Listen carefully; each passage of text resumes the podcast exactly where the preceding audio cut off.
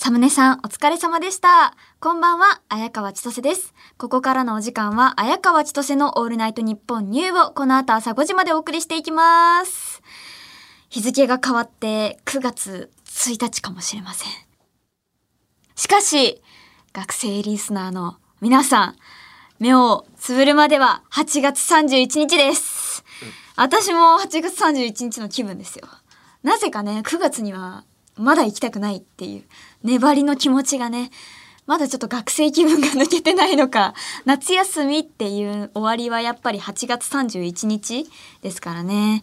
ちょっと、あなたが眠らない限り夏休みは終わりません。この後朝5時まで共に夏休みを骨の髄まで楽しみましょう。寝るな絶対寝るな寝たら9月だぞ 寝ちゃったらもう9月だからな。もうこの時間起きてる学生は楽しむっていうよりは必死にこう宿題をガーって終わらせてる時間でしょうね。で頑張ってラジオつけて泣いてる もう泣きながら終わらないよママって言いながらやる伸びたタイプのね人がこのラジオを聞いているのかなじゃあラジオの前で一生懸命お勉強を頑張るリスナーさんに綾川から一言だけ言わせてください。そんな宿題やめちゃえよ。綾川と遊ぼうよ。もう宿題なんてねやってもやんなくても人生何も変わんないよ。大丈夫大丈夫。こっちおいでおいでさあどうですか？いいエールになったと思いますよ。私からのエールを受け取ってもらえたら嬉しいです。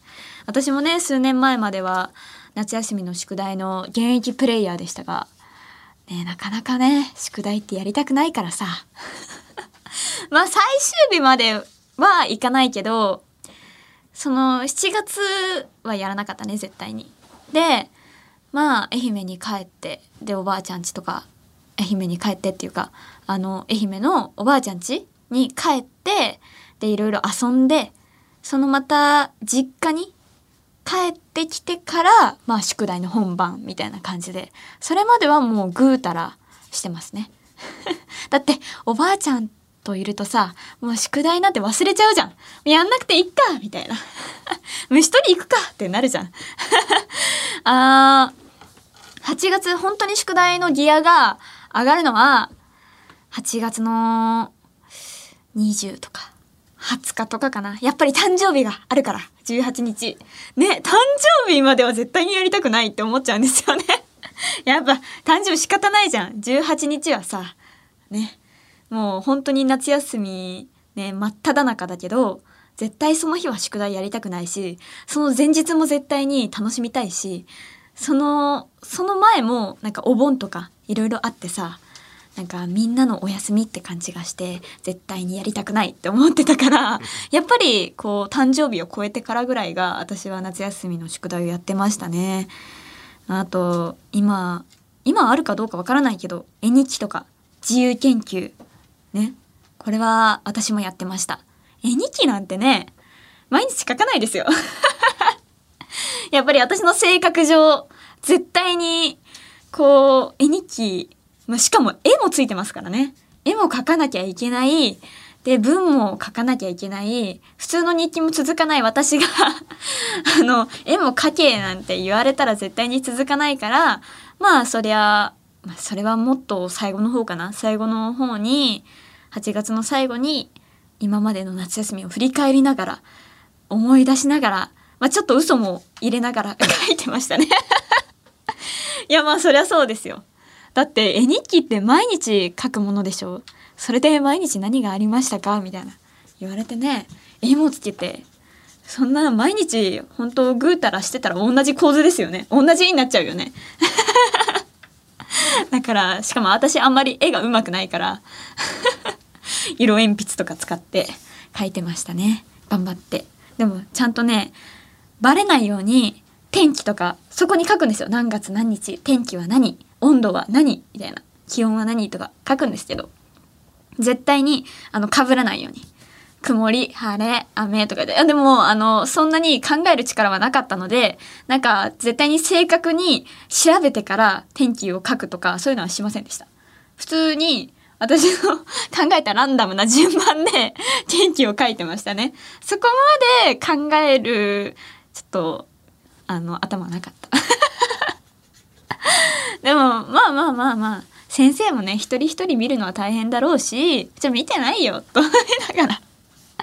適当、適当ですけどね。あとは自由研究。自由研究は、本当に、まあ、小学校6年間あるけど、6回やらされるからね。でも6回全部覚えてるわけではなくて、うん、私、小学校1年かなそう、2年か。そんぐらいの時に、もう、私はその時から算数が苦手だったんですよ。算数も、まあ理科とか、そういうのも苦手で、絶対にそういう自由研究は向いてないと思ったので、それをお母さんに相談したら、じゃあ家庭科でいいんじゃないって言われて、あの、家庭科の自由研究をやりました。で、あのー、まあ、初めての料理に挑戦みたいな感じで、ピーマンの肉詰めを作って、どうまとめたかはあんまり覚えてないんですけど、こうレシピを書いたりとか、そのピーマンの肉詰めのアレンジレシピをまたまとめたりして、まあ、小学生の自由研究完成みたいな。で、あと、中学校の時に、なんか、その一時期流行ったフローズンコーラって皆さん分かりますか？こう自動販売機でも売ってたんですけど、こう、振ったらフローズンみたいに固まるなんかコカ・コーラの、あの、まあ、そのコカ・コーラがあって、それを使って、なんか何度になったらフローズンになるのかっていう、まあちょっと科学、理科的要素も入ってるんですけど、それをコカ・コーラを元にして別のジュースでもやってみるっていう研究をして、まあそれだとね、いっぱいフローズンアイスが、フローズンジュースがね、食べれるから、ラッキーと思って 絶対自分が楽しめるような研究じゃないと続かないですから。まあ、ただジュース飲んでるだけなんですよ。で、あの、大体フローズになる温度も同じだし いろんなジュースを試してみましたみたいな感じで、ただ、あの、まあ、絶対家族もね、協力してくれてたので、みんなでジュースをいっぱい飲みました。あと、一番印象に残ってるのは、私は実家で、あの、黒猫のあんちゃんを飼ってるんですけど、その猫の手の足前足の、あの、指紋猫の指紋はあるのかっていう研究で、あの、指紋を取って、スマホの指紋認証を開けれるかっていうのをやりました。それで開けれたら猫の指紋って絶対あるってなるじゃないですか。で、それを調べて、こうセロハンテープにあのあんちゃんの前足を乗っけて、で、そのセロハンテープに指紋らしきものが取れたら、あの、設定画面でそのセロハンテープを貼ってホームボタンに。で、登録して。で、結果、開けれました。だから猫に指紋はあったんだって。可愛いなって。肉球ね。肉球のところにこう、押して。なんか YouTuber みたいな自由研究ですね。結構クリエイティブな感じの、でも考えるのにも時間かかりますよね、自由研究って。なんか、頑張ってさ、スマホでよく自由研究、楽な自由研究とか調べたりとかしてやってました。私の時代はもうスマホでそういうのを調べれたんでね。もう、あの、今まで、まあ、絶対被るじゃないですか。全国。自由研究いっぱいみんなやってるから。だから、なるべく楽なやつを選ぼうとしたけど、ちょっとね、クリエイティブな方に私は行こうと思ったので。でも YouTuber ってね、ずっと自由研究してるよね。そう考えると。すごいよね。それを、自由研究を、まあ、毎日投稿だったら毎日やんなきゃいけないし、そう、自分でこう、思いつきとか発想が必要になるから、いやすごいな うん。ああ、そっか、自分で編集もして、期限もあって、それで視聴回数が伸びなかった。ら、みたいな。YouTuber ってやっぱり大変だ。でもそう思うとなんか夏休みの延長線上にあるみたいな感じでみんな小学生のあれだよね。夢？が YouTuber が1位になったりとかそれも納得だよね。私が小学生の時にまだちょっと YouTube あんまり流行ってなかったんですけどブームじゃなかったんですけどもしそこで今みたいに流行ってたらちょっと YouTube はやってたかもしれない。そうそうそうもうその自由研究みたいな感じでね。それも動画を作って、まあ、それはお父さんとかに編集を任せて やってたかもしれないね。わあ。YouTube やってみたっていう自由研究。いいかもね。そうだね。それいいかも。いや今あるんじゃないですかやっぱり。YouTube やってみた。あのこれだと視聴回数が伸びるとかサムネのこの効果があると みんなが見るみたいな。結構研究にはなりそうですよね。いやいいですね。もう自由研究やりたくないけど。私は。まあ宿題はね今どうなんだろう現代に向けてアップデート化されてるのかなって思ったら今宿題自体がない学校もあるらしいですよ。は衝撃じゃない？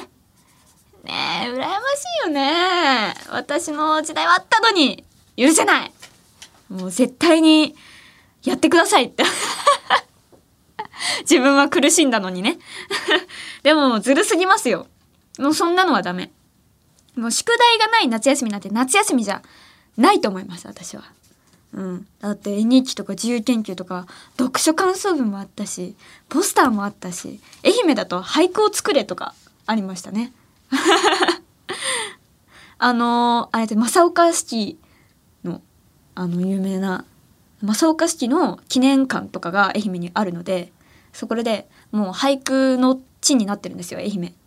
だからあの子供に俳句を作らせるっていう 夏休みの宿題は愛媛だけかな？皆さんありました？私は毎年ありました。はい。毎年ありましたよ。だからもう本当にそれでなんかコンテストみたいなのにこの宿題強制的に出されるっていう。みんなできるというかもう出さなきゃいけないからな。でも俳句ってどうやって作るのとかそういうのは別に学んだことはないです。学ばずにあの宿題で出されて五七五で考えて出すっていうだけ。まあでも本当にすごい俳句が出来上がったらコンテストで賞を取れるかもしれないとか。そういうのはありますね。それなのに今はないって。俳句もしなさいよ。ちゃんと。もう夏休みの原作中からすればこの改変は許せませんね僕夏絶対宿題ねやらなきゃダメでしょ もう宿題がある夏休みの頃の方が面白かったなーってツイッターに言うもんね。うん。あの宿題がない夏休みなんて考えられないよ。今の子は。とか言って。いやもう解雇中。私だったら絶対嫌。私が子供の時にこんなこと言われたらね、いいじゃんみたいな。別に。思ってたけど、ね、今そんなことになってるみたいですよ。まあ、人生において夏休みの宿題が身になったって思ったことはあんまりないかもね一度も 8月31日に全部終わらせるとかのなんとかする力なんとかしようとする力は社会人にとっても大切なスキルではあるような気がする。うん。まあでも私はねそんな力はあんまりつかなかったかな。なんかあれだよ。8月31日締め切りで9月1日提出のやつがあったりその授業の教科の一番最初の授業で出さなきゃいけない宿題って分かれてたからそれを考えてやってましたねだから別に9月1日に全部終わらせなくてもいいじゃん。って言ってもうその時は寝て。まああのねちょっと宿題持ってきましたよみたいな感じで全部持ってかなくていいんですよ。ちょっと。あこれだけ忘れちゃいました。とか。言えれば。まあそういう湯あたりもね湯あたり術もその時に学んだのかな。うんでも私そう、まあ、そういうことしてたかな、まあ、全部やろうとしなくていい。まあ無理せずに休んだ方がいいからね。ちゃんと寝た方がいいよ。夜更かしはするもんじゃない。背も伸びないし。朝辛いし。9月1日行く気が失せますし。諦めろ。そう。もうやらなかったらやらなかったでね。いいんだよ。多分先生もあやらなかったんだな。って。意外と先生もやらなかったかもしれないしね。子供時代に。どうかわからないけどでもね宿題ない世代って本当に存在するのかな？ね。じゃあこれは後でアンケートで聞くしかねえな。はい。そして先週私はですね古民家カフェに行きたいっていうトークをラジオでしました。でもなんかその古民家カフェを調べてたらまあ探したけどなんかその時はなかったんですよ古民家カフェが。うん。なんかあんまり近くに見つからないなと思って今はあるけどね。今調べたらあったんだよ。結構。結構あったんだけどその時はなくてでだんだん古民家カフェから遠のいていって普通に自分の行きたいカフェ探しになっていってでその調べてたら看板猫が2匹いるもう古民家でも何でもないカフェが出てきてでもやっぱり行きたいじゃないですか。猫ちゃん猫ちゃんがいるの？それ行かなきゃ。もう目がハート。目がハートになって絶対にそこに行こうって決めました。でもう気づいたらねそのお店に向かっていたっていう。もう古民家なんか忘れてね。古民家より猫と思って。もうそのお店についてました。もうそのお店の目の前にベンチがあるんですけどそこに猫ちゃんがいてね。もうお出迎えしてくれてました。そのベンチに座ってもう通りがかる人みんな触っていくような看板猫。もうね本当に可愛かったな。あカフェの内装は結構レトロな感じでおしゃれなレトロ雑貨がいっぱい置いてある。しかも物が多いからちょっと不思議な空間なんですよね。あとはちょっと暗めその照明が。照明が暗めで。古民家ではないかな。でも古民家よりおしゃれなんじゃない？おしゃれさで言ったらまあちょっとレトロ喫茶な感じですごいうん、あまあ古民家カフェ行ったことないけどね。行ったことないから語れないけどまあおしゃれだったんですよ。おしゃれだし猫もいるし最高。しかもちょっと古めな漫画本がいっぱい並んでてなんかもうそこにずっと居座れるような猫カフェ。ぐらいねしかもその猫がなんかちょっとお年を召したベテラン猫でだからいくらでも触らせてくれる 私が触りに行っても何も動じないんですよ。こう席に座ったらもうその席の背もたれの後ろに猫ちゃんがいるような本当に距離が近いしもうもう寝てるんですよねそこで。で触っても何も動じないしでも常連になったらこう膝の上とかに乗ってくれるらしいです。もう通うしかないなって思ったんですけど。ね。なんか店は自由に歩き回れるらしくて時々店の外に出たいなって眺めたりしてる猫ちゃんを見たらね本当に癒されて2時間は居座っちゃいました。うん本当に猫カフェぐらい 居座っちゃって。でそこでカフェで頼んだのはあのぶどうジュースとチョコケーキ。これで2時間 座りました。そう。あの、そのチョコケーキもね、おしゃれで、ただのチョコケーキじゃなくて、なんかちょっと苦味があって、なんだろうと思ったら、なんかラム酒が入ってるチョコケーキで、まあ、少量ですけど、私にはちょっと苦くて、ぶどうジュースがあってよかったなって。思いました。まだちょっと私にはね、早かったチョコケーキでしたけど、あ、これがおしゃれなレトロ喫茶か。レトロ喫茶の方がいいんじゃない？私大人になれるじゃん？大人もやってるしコーナーでさラム酒入りのチョコケーキを食べました。大人でしょ。これはもう大人ですよね。うん初めての体験でしたよ。でまあね猫はいっぱい触れたけど古民家カフェチャレンジは失敗猫に敗北しました。うん。まあね、あのー、今調べたらあったんで、まあちょっと、そう、ちゃんとあったから、またチャレンジしたいと思います。他の猫カフェとかに目移りしなければね。まあ、ちゃんと古民家古民家カフェって調べますからまた次回ご期待ください。それでは今週も始めていきましょう。綾川千歳の「オールナイトニッポン」ニュー！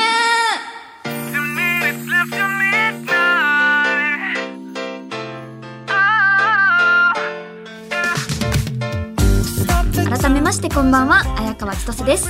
毎週日曜日のこの時間は綾川千歳の「オールナイトニッポンニュー」をお届けしています。イベントまであと7週間。先週あと8週間だったのね。なんか1週間経っただけでもう7週間になってる。変な。の早いね。もうカウントダウンが。も うたった1週間で8から7に。恐ろしい。もうあれだよ。あのー、49って言った方がいいんじゃない？7749で。そっちの方がさ数字が大きいじゃん。ね。これからそういうもう習慣だったらさもう一桁じゃん。一桁はちょっと少ないよね、うん、そうしましょう。日数で言いましょうね。あの なるべく数字を大きくしたい。うん。でもまあ早く来てほしいですけどね。番組イベントは。待ち遠しいですけどちょっとドキドキがねまだ心の準備が。はい、えー、綾川千歳の「オールナイトニッポンニュー in 東京国際フォーラム See You Again」今年の10月2週目の週末に国際フォーラムホール A で5000人のリスナーを前に綾川千歳人生初となる番組イベントを開催します。あやつとと国宝で会おう。こちらチケット販売中なので詳細は番組ホームページのバナーから特設サイトをご覧ください。そしてエビとイクラに支配された番組海鮮グッズたちも HMV& ブックスオンラインにて現在販売中です、えー、担い手 T シャツ販売価格3500円。担い手パーカー7700円。タオル3000円。エビペンライト1500円。イクラちゃんストーン900円。あのー、ストーンの実物まだ来ません。ああ あまだ夏休み気分工場長が。じゃあちゃんと作れているのでしょうか？ねなんか写真しかね届いてないからちょっと早く触りたいんですよ私は。間に合うのでしょうか？まず私に見せてほしいですよね。もう本当はないかもしれない。もしかしたら。ねえ実在しない？いくらちゃんストーンが？そんなことあります？みんながっかりしちゃうよ。だっていくらちゃんストーンを目当てにグッズを買う人だっていますからね。そんなものはなかったなんて言わないでください。そんなそんな私のプリティリズムのあのアイデンティティが詰まったいくらちゃんストーン私用のプリティなストーンですよ。これはみんなに絶対マストで買ってほしいグッズですからね。まあ、頑張って作ってるってことですよ。まあ、いつの間にかサイトから消えてる ないないない、そんなことは。やめて。悲しい、めっちゃ。そんなことはないです。あのー、皆さん楽しみにしておいてください。私もね、楽しみにしてますから。まだ届いてないからね。はい。そして今週のアンケートの結果が届いております。現在番組では私の趣味で毎週アンケートを取ってます。今回アンケートを取ったのは、うどん食べるとき天ぷら注文する？私は丸亀製麺でも天ぷらに一切手を伸ばさない硬派硬派な一面があります。硬派なのかちょっと 変なのか。ちょっとわからないです。けど気になる結果を。じゃあ紹介していきます。気になる結果はドゥルルルルででんはい83%いいえ17%天ぷらが圧倒的多数派でしたすいませんでした。知ってた。ね。まあそうだよね。天ぷらが多いよね。天ぷら強いな。まあでも別に多数派によることはなく私はおにぎりを食べ続けますよ。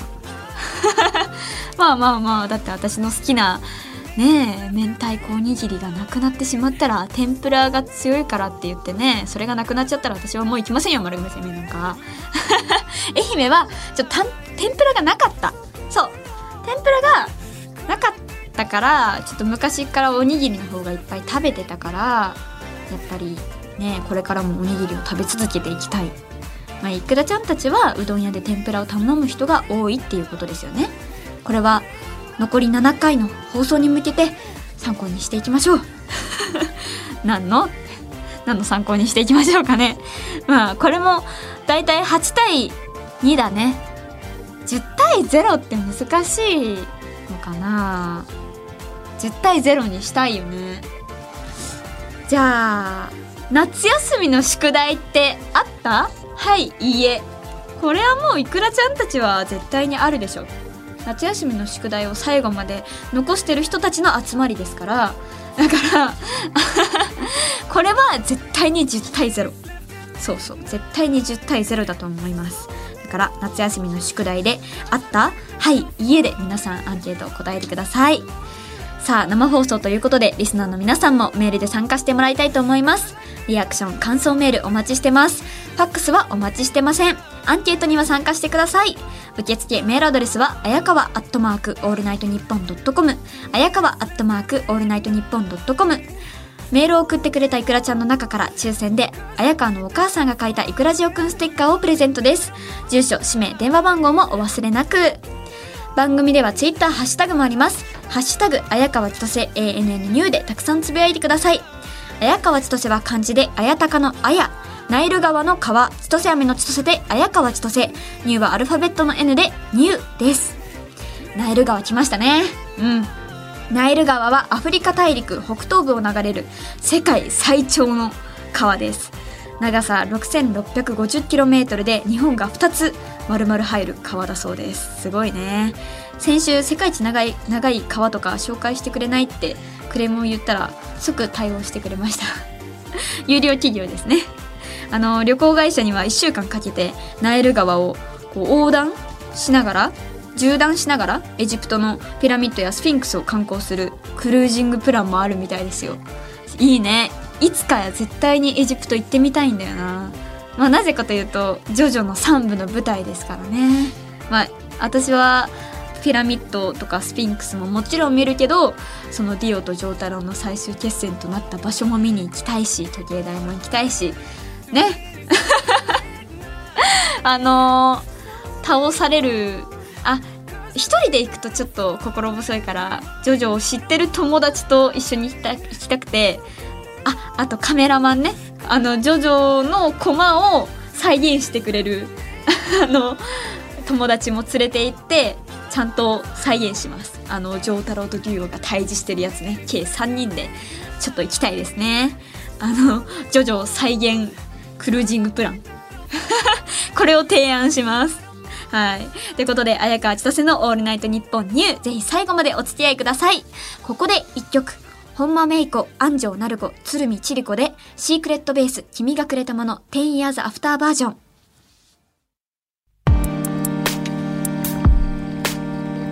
東京千代田区有楽町の日本放送から放送中綾川千歳の「オールナイトニッポンニュー」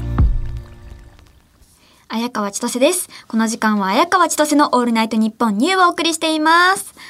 えー、これは、普通歌ですか？あ、でも、普通歌が来てないそうですね、最近。なんか前言ったよね。普通歌頑張ってくださいよ。神田さんが元気がないですよって言ったのに、未だあまり芳しくない結果が、ちょっと、先週言ったのにね。えー、神田さん今も元気がない。普通歌のせいですよ。皆さんが普通歌を送ってきてくれないから、ちょっと 元気がないんです。皆さん、神田さん元気出してって。ちょ目が怖い。そう。ね今、ちょっと、そう、澄んだ目で、スンってしてるから、ちょっと目の前にいる私が一番怖さを味わっているので 皆さん、普通歌を送ってください。あの、何を送ればいいかわからないって人は、悩み相談とか、私に何でも悩みを相談しなさい。親分が答えてあげますよ。悩みを解決してあげます。いくらちゃんたち。あの、答えちゃうよ 悩み相談、ぜひぜひ。もうね、本当に何でも解決します。何でも答えちゃうよよし。これで多分送ってきてくれると思いますよ。はい。じゃあ、えー、これは、ふつおたですね。ふつおた送ってきてくれた愛媛県。さすが愛媛県。ラジオネーム、カブトムシコ。綾川さん、こんばんは。先週の天屋さんが愛媛県にあるのかという話題ですが、愛媛県には松山に2店舗あります。私は天屋さん、天屋さんに行ったことがないので、今度天ぷら食べに行ってみようと思います。ちなみに天屋さんは海外にも店舗があるようで、タイに12店舗、フィリピンに11店舗、香港に6店舗、シンガポールに4店舗、中国に1店舗とかなりの店舗数です。お天ぷら屋さんはあったんですね。あったけど、あでもこの人も行ったことないって言ってるからね。あのーまだ天ぷらというものが根付いていないでしょうね、愛媛には。まだ発展途上です。あのー天ぷらって言ってるよ、多分。愛媛の人は。天ぷら何それ？って多分言ってますね。あの、食べたことないって。最近上陸したから、そうそうそう。だからみんな今、天屋ってできたらしいよって噂してる、行こうか迷ってる段階。だからこう私がね、あの、天ぷらの話題を出したから、みんな多分行ってくれるでしょう。はい。ね、でも、あの、いっぱい海外にもあるんだね。愛媛に、そんなに2店舗しかないのに。え、だってさ、愛媛に2店舗？愛媛の松山に2店舗あって、でも、あの、タイに12店舗ある。タイにありすぎ。すごいな。えーでは次、大阪府、夏。親分、先日の放送で、普通歌が元気ないとおっしゃってましたので、原点に戻って普通歌を送りますね。まだまだ暑い日が続いていますが、夏といえば階段です。何か怖い話を一つよろしくお願いします。あと、もし恐怖番組に出て演じるなら、幽霊役がいいですか？それとも驚かされる方？あの、怖い話を私に振るんじゃなくて、あなたがしてよ。ね。ここに書いてくれればさ、あ、怖い、ありがとうございますってなるけど、急に振られたらね、階段、そう、階段か。昔からちょっと階段を話すのはね、あんまりやったことがなくて、もっとさ、作文をしようよ。話を振るような、普通歌じゃない。ねえ。えー、でも私は霊感が全くないので、あの、今まであんまり霊を見たことがない。だから、こう、心霊体験をしたことがないから、階段ってなると絶対に作り話になってしまうんですね。まあ、守られてるんですよ、多分、私は。だから、一度も恐怖なんて感じたことはないです。はい。こんなことを言うと、また8月31日の夜に、8月32日になってるとかいう、ありますよ。心霊体験がもしかしたらあるかもしれないですよね。バグみたいにね。まあ、でも、あんまり幽霊側演じることはないよね。私、え、なんか、恐怖番組に出て演じるなら幽霊役がいいですかって 聞かれて、幽霊役の方がいいですっていう人は、多分お化け屋敷のスタッフとかになるんでしょうね。いやー、でも、幽霊になっちゃうとかならまだありますよね。でもそれだと、ホラー味が足りないというか。だから、ガチの幽霊をやるなら、本当にプロの人がやった方が絶対怖くなるじゃないですか。やっぱり、驚かされる方をやりたいですよね。もし、本コアとか出るなら。ね。あんまり、まだ、ちょっとね、ホラーの作品は出てないから、ちょっと体験したことはないんですけど、ゾンビか。ゾンビもまあ怖いもんね。ゾンビなってみたいかも。あのー日本のゾンビ映画も普通に女優さんがこう噛まれてゾンビになったりするのは絶対にありますから結構ねどういう動きしてるの？みたいななんかなんていうの？骨がボキボキって音が鳴ってこう立ち上がるみたいなゾンビになるっていうシーン見てると私にできるかなってちょっと考えちゃうんですよね。それどうやってやってるのってやっぱり体の柔らかさなのかなって思うけどえーこれゾンビもやっぱり練習しないとできないんだなって思いました。ちょっとゾンビはちょっとやってみたいかな。メイク特殊メイクとかして。うん。いろんなゾンビがあるからね。強いゾンビになりたいよね。ゾンビ指導の人か。いるのかな？えー、ゾンビ指導の人。いえ絶対いるね。あれですよ。USJ の指導とかも絶対してますよ。あのハロウィンのハロウィンナイトだっけ？それの指導もやっぱりあれめっちゃ怖いですからねあれあれやっぱりプロですよだから私もあそこの USJ のハロウィンナイトに紛れてゾンビの特訓をしてからゾンビ映画に出るしかない いいですね。でも、階段はちょっと皆さん送ってきてくださいよ。好きですから、聞くのは。ちょ、話すのはね、ちょっとね、まだ、あの、これも特訓が足りないんですけど、ちょっと皆さん、私に階段を教えてください。いや、これもあれじゃないですか？普通歌のネタになるんじゃないですか？でもじゃあ、やっぱ怖い、怖いかな？ちょっと ごめん、やっぱお悩みで、お悩みの方がいいかな？うん。そっか、この時間に聞くね。私は、あの、周りに、ちょっとブースの中にも、外にもいる、いっぱい人がいるんですけど、聞いてる人は一人かもしれないからね。お悩み、答えちゃうよ送ってください はい。それでは、こちらのコーナーに参りましょう。大人綾川千歳、二十歳、大人になったばかりの私に番組をお聞きの大人リスナーの皆さんから、大人とはこういうものであるという指標を送っていただきます。大人とは一体何なのか、今夜も学んでいきましょう。えー、ラジオネームスズムシ。大人とは、子供の頃に聞いたアニメソングの歌詞の奥深さに感動するものである。わかるあの私、アンパンマン体操とか、あのアンパンマン結構最近見たんですよ。ちょうどテレビで流れてて、見たら面白くてね。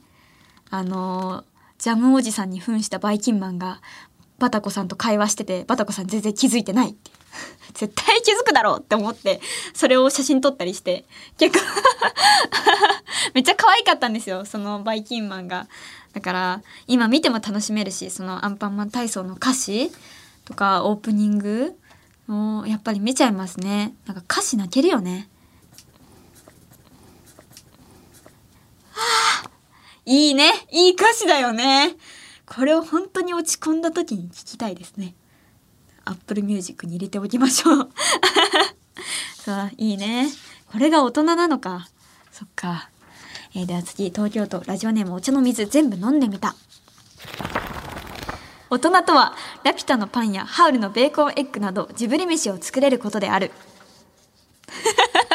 ちょっとジブリ飯はね作りたいですよ作ったことはないんですけどよく YouTube とかに上がってるじゃないですかジブリ飯作ってみたとかいうそれはやっぱり見ちゃいますね美味しそうだからいろいろあるじゃないですか私はあのー、キキの魔女の宅急便のあのおばあちゃんのなんか、そう、イワシのパイ。イワシじゃなかったわ。ニシン？ニシンのパイ。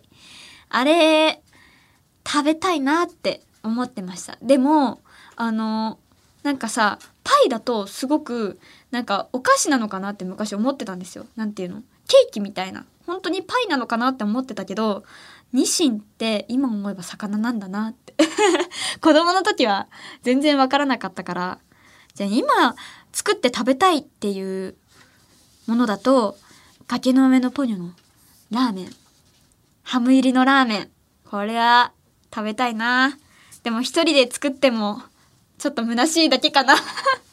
あのー、ラーメンとあとはポニョとソースティにお母さんがホットミルク蜂蜜入りのホットミルクを作ってくれたシーンがあってそれもまたねいいなって思ってたんですけどこれを一人で作るってなるとちょっとなんか違うよね。でも雨の日になポニョもさなんかちょっとそ本当にその水が氾濫してみたいな時にお家に避難してラーメンを作ってくれて温まるみたいな心がほっとするっていうシーンだからじゃあ雨が降ってる日にポニョを見ながら一緒にラーメンを作って食べたいですね。はい 千と千尋の？あ、千と千尋の神隠しの、あれか、お父さんとお母さんが、もうむさぼり食ってた、あの白いやつね。あれは結局何だったのか。美味しそうではあるけど、あ、なんかさ、切ってさ、あの上、なんで、なんていうの？こう、こう口をめっちゃ開けて、その はんって食べてたよね。あれ、美味しそうだよね。あ、そう、ズルルって。ちょっとさ、なんだろう、ヌメヌメしてるようなやつだよね。あれ、何だったんだろう。まあ、もうあんなに美味しそうに食べられたらお腹空きますよね。冒頭で あんなに美味しそうに。でも豚になっちゃいますからね。ちょっと怖い。子供の時めっちゃ怖かった。豚になっちゃうあんなに食べたらって。えー、では次。ラジオネームわなびもち大人とは旅館の部屋に着いたらまず Wi-Fi のパスワードを確認するのではなく景色を楽しむものである。おー。これ私は大人だと思いますよ。Wi-Fi は確認しません。なぜなら私の携帯にはギガがあるから。あのギガがたんまりあるのでね。あの Wi-Fi はちょっとあのみんなが使ってるからかちょっと速度が遅い時があるじゃないですか。そういう時って私我慢せずに Wi-Fi をつないでいても切っちゃうんですよすぐ。だからもう最初からつなげなくていいかなと思って。であの最初にこう旅館の部屋に到着したら景色を楽しみますね。あのなんていうの？窓開けて。なんか窓のところに椅子とか机とかあったりするじゃないですか旅館の。そうそうそう。はなんかスペースみたいな。そそこに座って一旦落ち着きます。で外の景色を見て。でトイレとかを一旦見る。やるよね。一旦全部のなんかドアとか襖を開けておく。これは私やりますね。大人じゃないんですか？なぜ子供だったら Wi-Fi を確認するんでしょうか？なんか現代っ子な感じがしますよね。なんか絶対旅行に来てもスマホを触る子供ゲームしちゃう子供とかねあるからね。私もあったわ。ディズニー行ってすれ違い通信とか。してましたもん。3DS で。はいでは次、えー、ラジオネームシャカリキコロンブス。大人とは爪付きのカニクリームコロッケが目の前に現れてもポーカーフェイスを保てることである。食卓にね出たことがないからもし出たらはしゃいじゃうかもね。は あ爪がついてる。これでうわーい。もう飛び跳ねて写真を撮ります。もうパシャパシャと。でカニあカニの爪付きのカニクリームコロッケが出ましたってインスタにも載せちゃいますね。あの爪ちょっと可愛いよね。さっき調べてみたんですけどなんかねキャラクターのなんか手みたいで可愛いよね。まん丸くて。あんなになんかカニの爪って細いんだって思いました。この爪持って帰っていい？この爪だけ 持って帰るっていう。いやでもポーカーフェイスは保てません。ね。誰か作ってください。爪付きのカニクリームコロッケ。ああサクが。サクが作ってくれる？いいね。では次茨城県ラジオネーム最初はグーテンモルゲン。大人とは写真に写るときにピースしかしなくなってくるものである。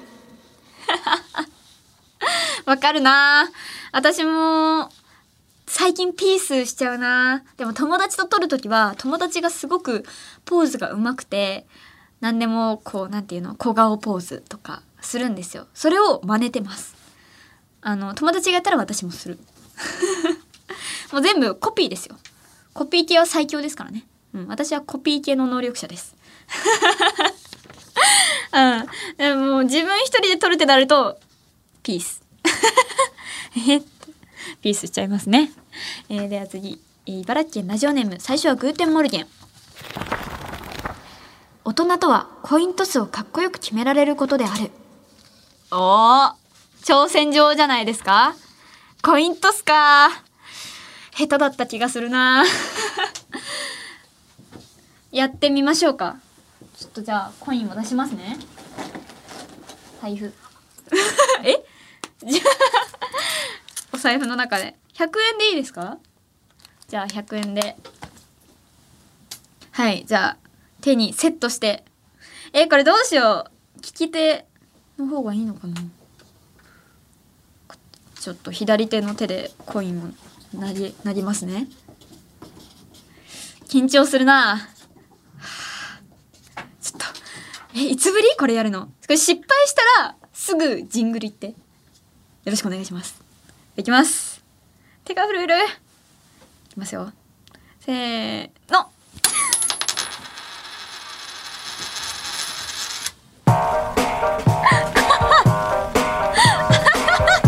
早川千歳のオールナイトニッポンニュー。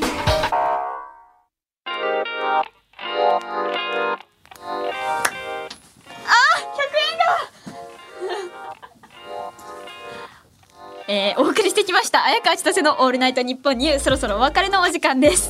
さっきコイント数2回目に夢中になっていました。すいません。失敗しました。えー。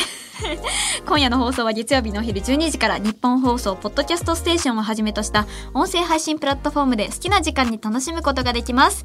ぜひこちらでもチェックしてください。番組ではメールを募集中です。レギュラーコーナー大人シンデレラストーリー綾川千歳のふつおたもお待ちしております。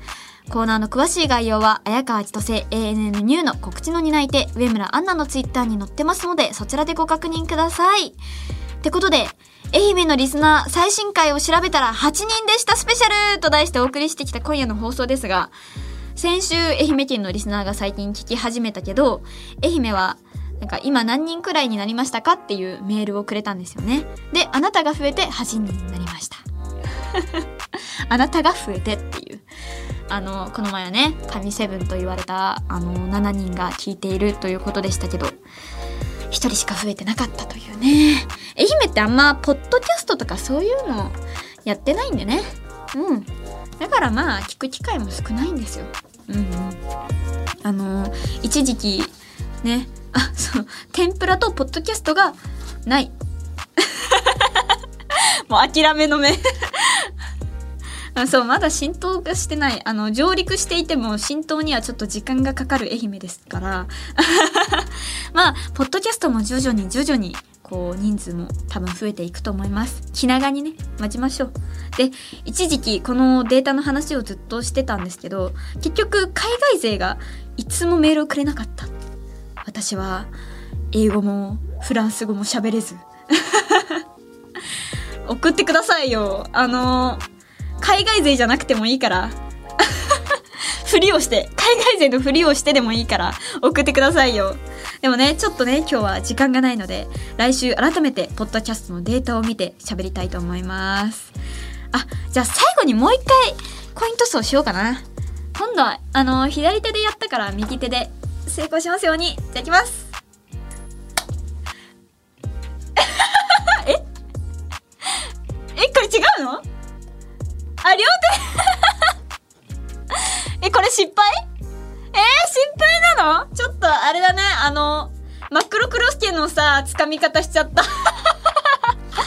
ごめん。いや、あ、めいちゃんのマクロクロスケのやり方しちゃったけど、手の甲に乗せて、こう、仕留めるというか そうなんだ。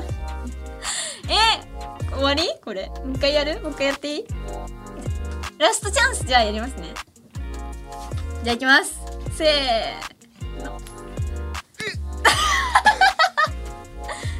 えー、日本放送でお聞きの方はこの後朝5時から上柳正彦朝ぼらテをお楽しみください。ってことでここまでのお相手は綾川千歳でした。来週もまた会えたら。失敗。